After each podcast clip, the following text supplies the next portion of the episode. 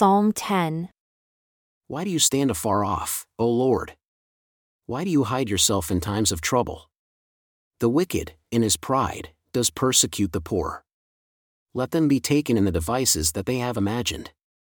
For the wicked boasts of his heart's desire, and blesses the covetous whom the Lord abhors. The wicked, through the pride of his countenance, will not seek after God. God is not in all his thoughts. His ways are always grievous. Your judgments are far above, out of his sight. As for all his enemies, he sneers at them. For he has said in his heart, I shall not be moved, never in adversity. His mouth is full of cursing and deceit, and his heart is full of fraud, and under his tongue, mischief and vanity. He sits in the lurking places of the villages. In the secret places does he murder the innocent his eyes are secretly set against the poor. He lies in wait secretly as a lion in his den.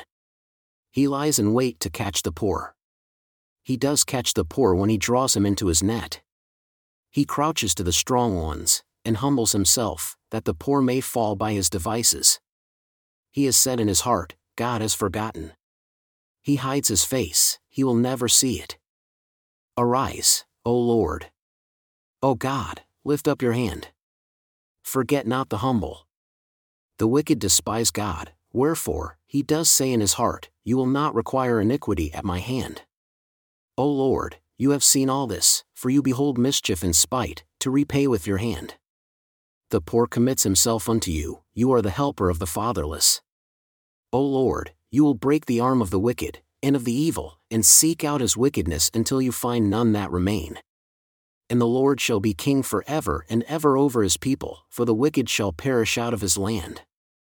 Lord, you have heard the desire of the humble. You will prepare their heart. You will cause your ear to hear, to judge the fatherless and the oppressed, that the man of the earth may no more oppress.